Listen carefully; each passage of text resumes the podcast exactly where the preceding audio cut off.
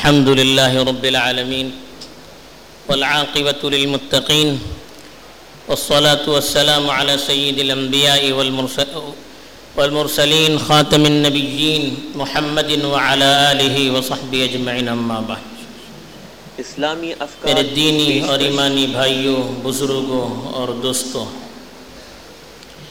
اسلام نے جو تعلیم ہمیں دی ہے، اس کا ایک خاص مقصد یہ ہے کہ معاشرے کو برائیوں سے، بے حیائی سے اور ان تمام چیزوں سے پاک اور صاف رکھا جائے۔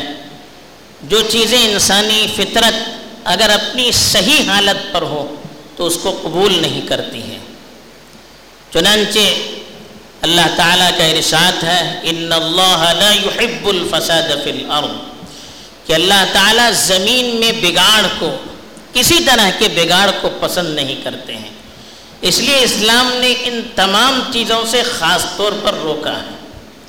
دوسری طرف، انسان کے اندر اللہ تعالیٰ نے ایسی طبیعت رکھی ہے کہ بے حیائی کی طرف، خواہشات کی طرف جلدی مائل ہوتی ہے۔ اب اس کے روک تھام کے لیے اسلام نے شریعت میں وہ چیزیں بیان کی ہے جن پر کنٹرول کرنے سے معاشرہ بھی صاف اور ستھرا رہتا ہے اور اللہ کے یہاں بھی انسان کا مقام بہت بڑھتا چلا جاتا ہے۔ اس میں ایک اہم صفت جس کی معاشرے میں بہت زیادہ ضرورت ہے اور جس کی وجہ سے معاشرے کی عزت، اس کا احترام اور اس کی قدر بڑھتی ہے اور جس کی وجہ سے معاشرہ ایک پاکیزہ اور بہترین معاشرہ کہلاتا ہے، وہ صفت ہے عفت اور پاک دامنی۔ جس کی تعریف علماء نے کی ہے کہ عفت اور پاکدانی پاک دامنی کا مطلب کیا ہے؟ اپنے نفس پر اس طرح سے کنٹرول رکھنا کہ آدمی ہر طرح کی برائیوں سے خود کو بچا سکے۔ چاہے وہ بھی برائی زبان کی ہو، یا آنکھوں کی ہو، یا پیٹ کی ہو، یا شرمگاہ کی ہو، جس طرح کی بھی برائی یا بے حیائی ہو، آدمی اپنے نفس پر اس طرح سے کنٹرول کرے، اس طرح سے اپنے نفس کو اپنے قابو میں رکھے کہ ہر طرح کی برائیوں سے وہ محفوظ رہے۔ اس کو شریعت میں عفت کہا گیا ہے اور اس کی بڑی ترغیب دی گئی ہے۔ چنانچہ شریعت میں اللہ تعالیٰ نے فرمایا، ان اللہ یحب التوابین ویحب المتطہرین. کہ اللہ تعالیٰ اپنی طرف رجوع کرنے والوں کو، توبہ کرنے والوں کو، اور جو پاکیزگی اختیار کرتے ہیں، ہر طرح کی پاکیزگی، چاہے ظاہری اعتبار سے ہو یا اندرونی کے اعتبار سے ہو، پاکیزگی اور صفائی کو جو اختیار کرتا ہے، اللہ تعالیٰ ان سے محبت کرتے ہیں۔ دوسری جگہ نشاد فرمایا، وَلْيَسْتَعْفِفِ الَّذِينَ لَا يَجِدُونَ نِكَاحًا حَتَّى يُغْنِيَهُمُ اللَّهُ مِنْ فَضْلِ۔ خاص طور پر اللہ نے ترغیب دی۔ شریعت میں جذبات اس کو صحیح طور پر استعمال کرنے کے لیے نکاح کی اجازت دی ہے کہ نکاح کے ذریعے سے آدمی اپنے نفسانی جذبات کو پورا کر سکتا ہے۔ یہ صحیح راستہ ہے۔ اگر کسی کے اندر جذبات ہوں، لیکن نکاح کرنے کے وسائل نہ ہوں، تو ان کے لیے کیا کرنا چاہیے؟ شریعت نے کہا، ایسے لوگوں کو اپنی عزت کی حفاظت کرنی چاہیے، اپنی پاک دامنی کی حفاظت کرنی چاہیے۔ حدیث میں فرمایا، فمن لم يستطع فعليه بالصوم فانه له وجاء۔ جس کے اندر شادی کی استطاعت نہیں ہے، وہ روزے رکھے، اس لیے کہ وہ اس کے لیے ڈھال ہے۔ بچاؤ کا ذریعہ ہے۔ تو اللہ نے کہا کہ ایسے لوگوں کو پاک دامنی اور اپنی عزت کی حفاظت کرنی چاہیے۔ یہاں تک کہ اللہ تعالیٰ ان کے لیے وسائل مہیا کر دے۔ اللہ کے رسول صلی اللہ علیہ وسلم نے بھی ارشاد فرمایا کہ میں یضمن لی ما بین لحییہ وما بین رجلیہ دخل الجنہ۔ اتنی بہترین بات مختصر الفاظ میں اللہ کے رسول صلی اللہ علیہ وسلم نے بیان فرمائی کہ جو شخص دو جبڑوں والی چیز کی مجھے ضمانت دیتا ہے یعنی زبان کی زبان کی حفاظت کر کے اس کی مجھے جو ضمانت دیتا ہے کہ میں اپنی زبان کی حفاظت کروں گا، ان چیزوں سے، حرام سے، گالی گلوچ سے بے حیائی کی باتیں کرنے سے، نامحرموں سے باتیں کرنے سے جو اپنی زبان کی حفاظت کی مجھے ضمانت دیتا ہے۔ وما بین رجلئی اور دو پیروں کے درمیان بھی جو چیز ہے یعنی شرمگاہ، اس کی حفاظت کی جو مجھے ضمانت دیتا ہے، وہ شخص ضرور بضرور جنت میں داخل ہوگا۔ تو یہ جنت میں داخلے کا سبب ہے عفت اور پاک دامن یعنی اپنی عزت، اپنی آبرو کی حفاظت۔ دوسری جگہ، اللہ کے رسول صلی اللہ علیہ وسلم نے سات قسم کے لوگوں کا تذکرہ کیا کہ سب اللہ، یوم لا ظل الا ظلہ۔ یہ سات قسم کے لوگ ہوں گے جن کو اللہ تعالی اس دن اپنے سائے میں رکھیں گے، جس دن اللہ کے سائے کے علاوہ کوئی سایہ نہ ہوگا۔ سات قسم کے لوگوں میں ایک وہ شخص، رجل دعته امرأة ذات منصب وجمال فقال، انی اخاف اللہ۔ کہ ایسا آدمی جس کو خوبصورت اور اچھے گھرانے کی عورت اپنے ساتھ غلط کام کرنے کی دعوت دیتی ہے، اور وہ کہتا ہے کہ میں اللہ سے ڈرتا ہوں۔ اس لیے میں تجھ سے غلط کام نہیں کر سکتا۔ ایسے شخص کے بارے میں کہا کہ قیامت کے دن اللہ تعالی اس کو اپنے سائے میں رکھیں گے۔ تو یہ فضیلت اللہ تعالیٰ نے اور اللہ کے رسول صلی اللہ علیہ وسلم نے اس شخص کی بیان کی ہے جو اپنی عزت اور آبرو کی حفاظت کرتا ہے۔ اس لیے کہ پاک دامنی یہ انسان کے ایمان کی سچائی کی دلیل ہے۔ دل کے پاکیزہ ہونے کی دلیل ہے۔ نفس کے پاکیزہ ہونے کی دلیل ہے۔ اور معاشرے کو برائیوں سے روکنے کا سب سے طاقتور ذریعہ ہے۔ جس شخص کے اندر پاک دامنی چلی جائے، اس کے اندر سے پاک دامنی چلی جائے، تو وہ شخص پھر نفس اس طرح سے اس کا مر جاتا ہے کہ کتنی بھی بڑی برائی کرے یا کتنا اس کو نصیحت کی جائے، اس کے دل پر کوئی اثر نہیں ہوتا ہے۔ حضرت لوت علیہ السلام والسلام کی قوم ان کے اندر بے حیائی آ گئی، غلط کام کرنے لگے، مرد مرد کے ساتھ اپنی خواہشات پوری کرنے لگے اور غلط کام کرنے لگے۔ حد یہاں تک پہنچ گئی کہ مہمان آئے تو ان کی بھی قدر و قیمت نہیں۔ یہاں تک کہ معاشرے کے بہترین لوگ اللہ کے نبی بھی ان کو نصیحت کرتے تھے۔ تو نصیحت کرنے کے لیے تیار نہیں ہوتے تھے۔ ان کے بارے میں قرآن نے فرمایا خدا کی قسم کہ یہ لوگ تو اپنے نشے میں ایسے دھت ہیں کہ کسی چیز کی ان کو پرواہ نہیں ہے۔ آپ نصیحت کیجیے، کوڑے برسائیے یہ جو بیماری ان کے اندر داخل ہو چکی ہے، اس کو کوئی چیز روک نہیں سکتی۔ تو ایسی بیماری سے روکنے کے لیے شریعت نے بڑی تاکید کی ہے۔ اور اس بیماری کو روکنے کے لیے سب سے پہلے اپنے نفس کو کنٹرول میں رکھنا پڑتا ہے۔ نفس جب کنٹرول رہے، میں رہے گا تو آدمی بہت سارے گناہوں سے بچ سکتا ہے۔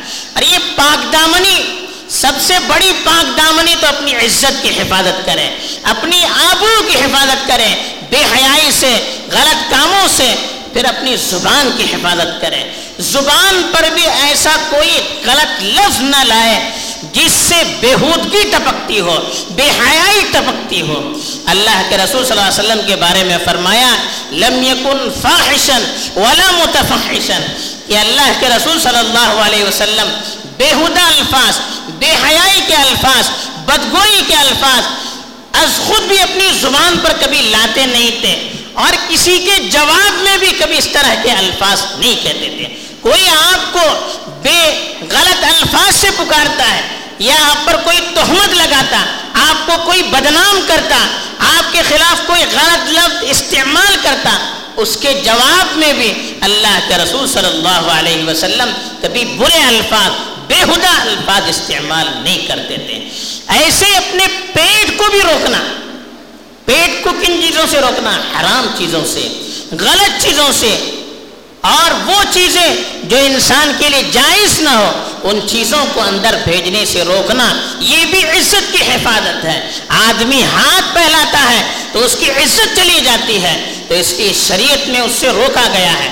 حدیث میں تو یہاں تک فرمایا کہ آدمی کے لیے سب سے بہترین عمل وہ ہے کہ آدمی اپنی محنت کی کمائی سے کھائے۔ پھر اللہ کے رسول صلی اللہ علیہ وسلم نے حضرت داؤد کا حضرت داؤد علیہ السلاۃ والسلام کا حوالہ دے کر فرمایا کہ وہ اپنی محنت کی کمائی سے کھاتے تھے۔ جب ایک نبی محنت کر کے کھاتے ہوں تو ہمیں کہاں کی شرمانی چاہیے؟ تو ہاتھ پہلانا یا کسی کے سامنے اپنی ضرورت کا اظہار کرنا، یہ بھی پاک دامنی اور عفت کے خلاف ہے۔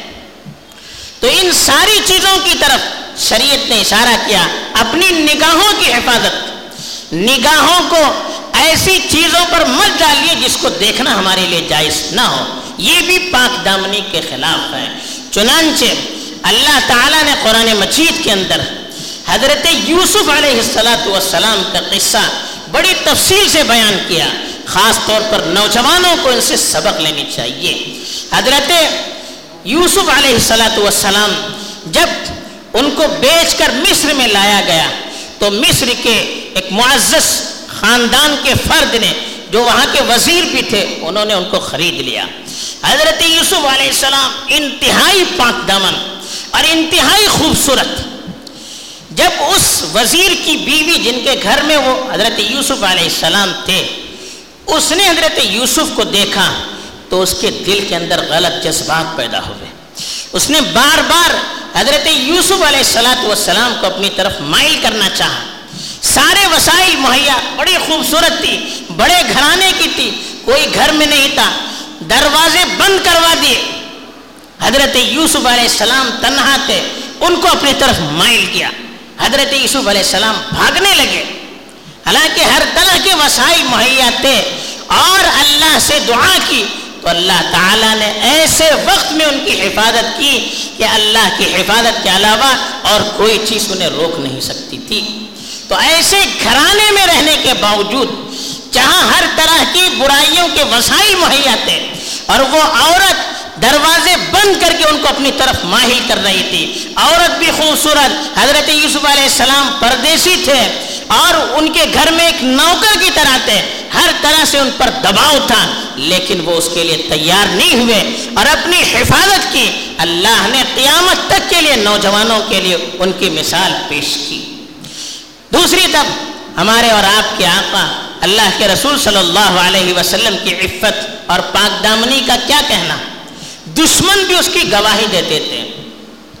جب ہرقل کے دربار میں جو بادشاہ تھا روم کا، وہاں مسلمانوں کا وفد گیا تھا، اللہ کے رسول صلی اللہ علیہ وسلم کا خط لے کر، ان کو دعوت دینے کے لیے۔ تو بادشاہ نے جب ان کا خط پڑھا، تو پھر مکے کے جو لوگ وہاں پر تھے، ان کو بلوایا۔ کہ دیکھو شہر میں مکے کے کون لوگ ہیں، تاکہ یہ جو وفد آیا ہے، ان کی تحقیق کی جائے۔ وہ بڑا سمجھدار تھا، پڑھا لکھا تھا، اور عیسائی تھا اس زمانے میں۔ تو اس وقت جو لوگ مکے کے لائے گئے، جو تجارت کے لیے آئے تھے، اتفاق میں ان میں اتفاق سے ابو سفیان بھی تھے جو اس وقت تک مسلمان نہیں ہوئے تھے۔ اور مسلمانوں کے اس وقت سب سے بڑے دشمن مانے جاتے تھے۔ تو ان کو بلایا اور کچھ سوالات کیے ان سے۔ ان میں ایک سوال یہ بھی تھا کہ یہ نبی تمہیں کن باتوں کی کرنے کی تعلیم دیتے ہیں؟ کن باتوں کی طرف تمہیں دعوت دیتے ہیں؟ تو کہا ہمیں نماز پڑھنے کی دعوت دیتے ہیں زکوٰۃ دینے کی دعوت دیتے ہیں اور کہا والعفاف، پاک دامن رہنے کی، اپنی عزت اور آبرو کی حفاظت کرنے کی دعوت دیتے ہیں۔ یہ دشمن نے اس وقت گواہی دی جب دشمن کو اللہ کے رسول صلی اللہ علیہ وسلم کے خلاف گواہی دینے کا سب سے بڑا موقع تھا اور سب سے اچھا موقع تھا۔ لیکن اس وقت بھی اس نے جو گواہی دی، کہا کہ ایک پاک دامن ہے۔ یہ کسی کی طرف بری نگاہ سے نہیں دیکھتے ہیں اور دوسروں کو بھی یہی تعلیم دیتے ہیں۔ ایسے ہی حدیث کے اندر کچھ واقعات بیان کیے گئے ہمیں اس میں بڑا سبق ہے۔ ایک واقعہ پرانے زمانے کا حدیث کی کتاب مسلم شریف میں نقل کیا ہے۔ ایک صاحب تھے جن کا نام جریش تھا، جو بڑے عبادت گزار بزرگ تھے۔ ان کی اپنی خانقاہ تھی، اس میں وہ عبادت کرتے تھے۔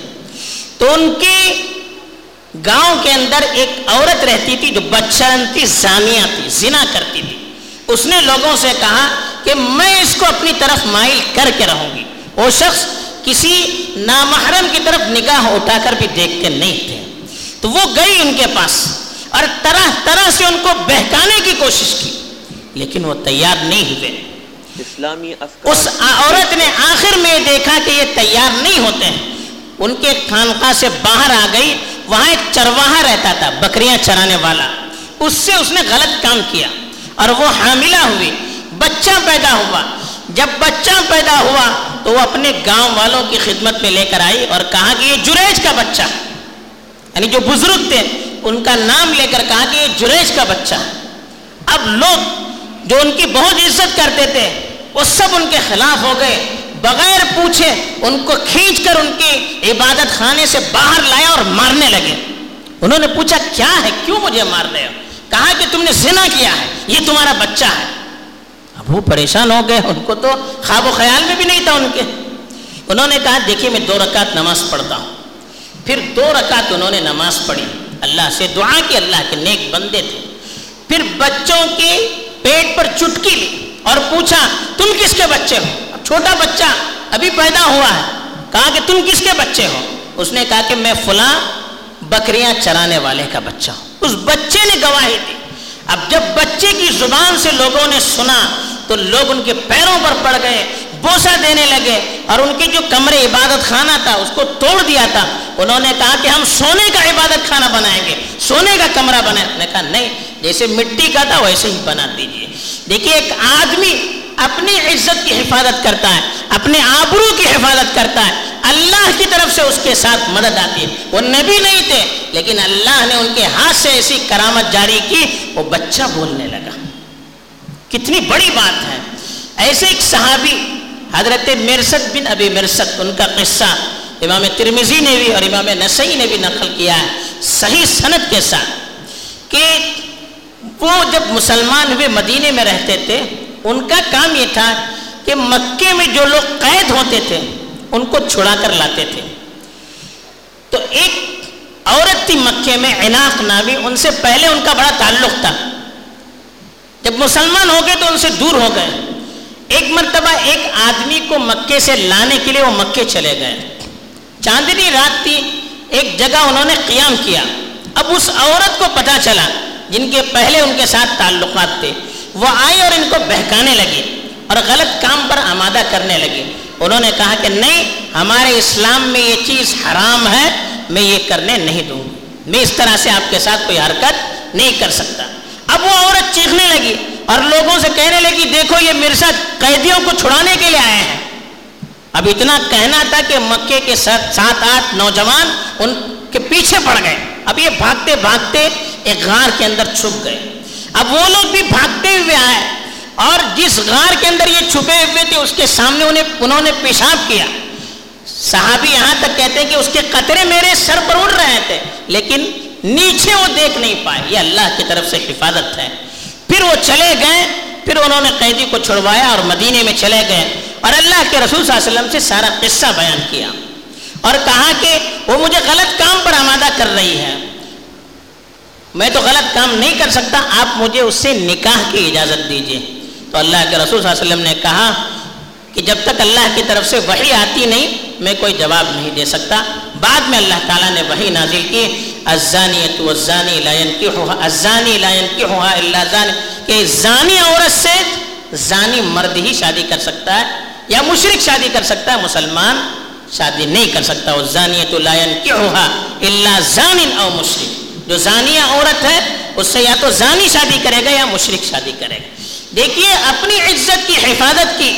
تو اللہ تعالیٰ نے اس وقت ان کی حفاظت کی جب غار کے اندر تھے نیچے دیکھتے تو پکڑ لیتے تھے، لیکن اللہ نے ان کی نگاہوں پر پردہ ڈال دیا۔ یہ ہے اپنی عزت اور آبرو کو بچانے کی وجہ سے اللہ کی طرف سے انعام۔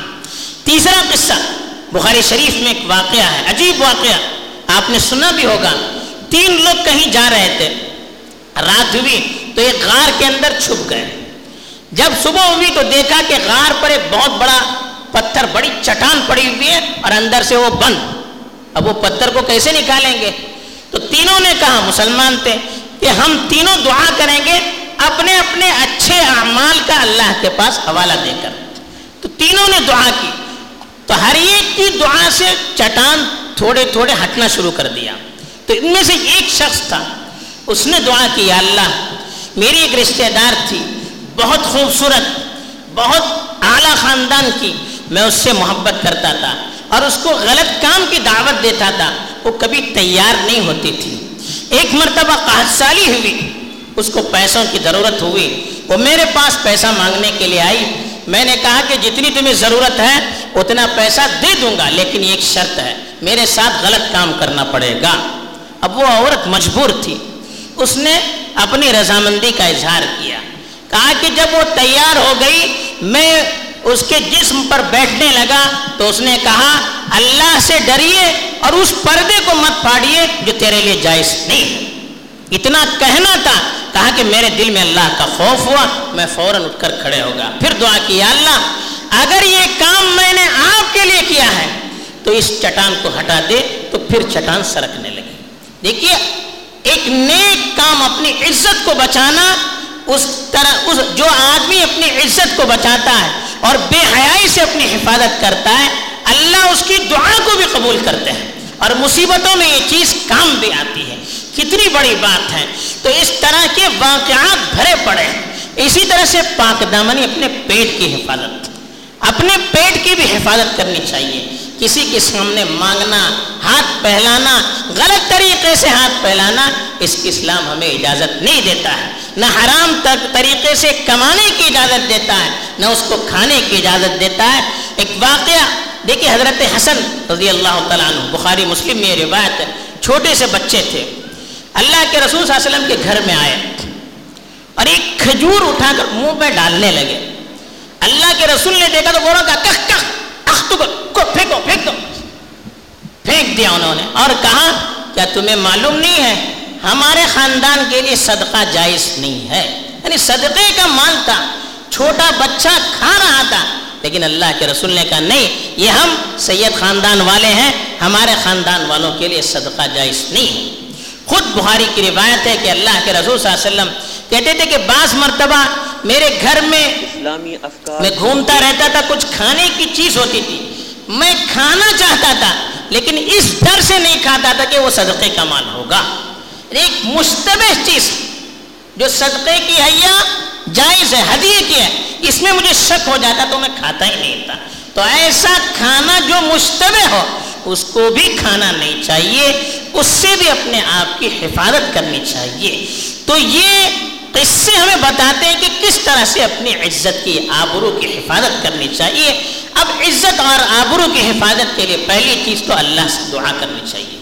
بغیر دعا کے یہ کیفیت، یہ ہمت، یہ صبر کا جذبہ حاصل ہونا ناممکن ہے۔ اس لیے دیکھیے حضرت یوسف علیہ السلام کو جب اس عورت نے بہکانا شروع کیا تو اور دوسری عورتوں نے بھی بہکانا شروع کیا۔ انہوں نے دعا کی اللہ تصریف عنی کئی دہن اسب الیہن واکم من الجاہلین یا اللہ، ان عورتوں کی سازش سے اگر تو نے میری حفاظت نہیں کی، تو میں ان کی طرف مائل ہو سکتا ہوں۔ نبی وہ بھی کہہ رہے ہیں کہ یا اللہ، اس برائی سے، عورتوں کی فتنے سے میری حفاظت کیجیے۔ اگر آپ کی حفاظت نہیں ہوگی، آپ کی مدد نہیں ہوگی، تو میں بچ نہیں سکتا۔ اور سب سے بڑھ کر ہمارے اور آپ کے آقا حضرت محمد صلی اللہ علیہ وسلم دعا کرتے تھے، اللہم اللہم انی اسألک التقوى والہدا والعفاف والغنا. یا اللہ، میں تجھ سے تقوی کی دولت چاہتا ہوں، تجھ سے بے نیازی چاہتا ہوں، میں ہدایت چاہتا ہوں اور پاک دامنی چاہتا ہوں۔ عزت اور آبرو کی حفاظت کی تجھ سے میں دعا کرتا ہوں۔ یا اللہ، تو حفاظت کر، ورنہ میں بھی حفاظت نہیں کر سکتا۔ کتنی بڑی بات ہے۔ دوسری چیز اس کے لیے اپنے نفس پر کنٹرول اپنے جذبات پر کنٹرول نفس کہتا ہے کہ غلط چیزوں کی طرف دیکھو، لیکن اللہ کا ڈر لا کر ہمیں رکنا ہے۔ نفس کہتا ہے کہ کسی عورت کے ساتھ نامحرم بات کرو، لیکن اپنے آپ کو اللہ کی پکڑ کو یاد کر کے روکنا ہے۔ نفس کہتا ہے کہ چھوٹا بچہ ہے، اس کے ساتھ غلط کام کرو، لیکن اللہ کو یاد کر کے ہمیں اپنے آپ کو روکنا ہے۔ اللہ پر یاد کریں گے تو پھر نفس پر کنٹرول کرنا ہمیں آسان ہو جائے گا۔ تیسری چیز ایسی جگہوں پر اور ایسے مقامات پر نہیں جانا چاہیے جہاں پر جانے سے ہمارے جذبات بھڑکتے ہوں، خواہشات بھٹکتے ہوں۔ دیکھیے، قرآن نے یہ نہیں کہا زنا مت کرو، بلکہ یہ کہا لا تقرب الزنا، زنا کے قریب بھی نہ جاؤ۔ ایسا کوئی کام نہ کرو جس سے انسان گناہ کر سکتا ہے۔ اس لیے دیکھیے، قرآن میں عورت سے کہا گیا، پردہ کر کے گھر سے نکلو۔ مرد سے کہا گیا، نگاہیں نیچی کر کے چلو۔ یہ سب کیوں کہا؟ اس لیے کہ ایسی جگہوں پر آپ جائیں گے، ایسے وسائل کو اختیار کریں گے جس سے نگاہ غلط پڑ گئی، پھر غلط کام کے لیے راستے کھل جائیں گے۔ تو ایسی جگہوں سے اس لیے کہا، لا تقرب الفواحش ما ظہر منها وما بطن۔ یہ نہیں کہا کہ بےہودہ کام مت کرو، بلکہ کہا بےہودگی کے قریب بھی مت جاؤ۔ ولا تقربوا مال الیتیم یہ نہیں کہا حرام مال مت کھائیے۔ بلکہ یتیم کا مال جو تمہارے لیے ناجائز ہے، اس کے قریب بھی مت جاؤ۔ قریب جائیں گے، اس میں داخل ہونے کا خطرہ رہتا ہے۔ تو ایسے کاموں کی طرف، ایسی جگہوں کی طرف، ایسی چیزوں کی طرف نہ دیکھنا چاہیے، نہ جانا چاہیے، جس سے برے کام کا جذبہ دل کے اندر پیدا ہوتا ہو۔ اس طرح سے ایک چوتھی چیز جس سے پاک دامنی اور عزت حاصل ہوتی ہے، اچھے لوگوں کے قصے پڑھیے۔ پاک دامنی کے قصے قرآن میں، حدیث میں ہیں، صحابہ کے ہیں، بزرگوں کے ہیں۔ پاک دامنی کی عفت کے قصے، کیسے انہوں نے اپنی عزت کی حفاظت کی، کیسے انہوں نے حرام سے اپنے پیٹ کو بچایا، اپنی شرمگاہ کو بچایا، اپنی زبان کی حفاظت کی، یہ ساری چیزیں پڑھنے کی چیز ہے جس سے ہمیں اللہ کی طرف سے طاقت اور قوت مل سکتی ہے۔ اللہ تعالیٰ یہ صفت میرے اندر بھی پیدا فرمائے اور آپ کے اندر بھی پیدا فرمائے، آمین۔ وآخر دعوانا الحمد للہ رب العالمين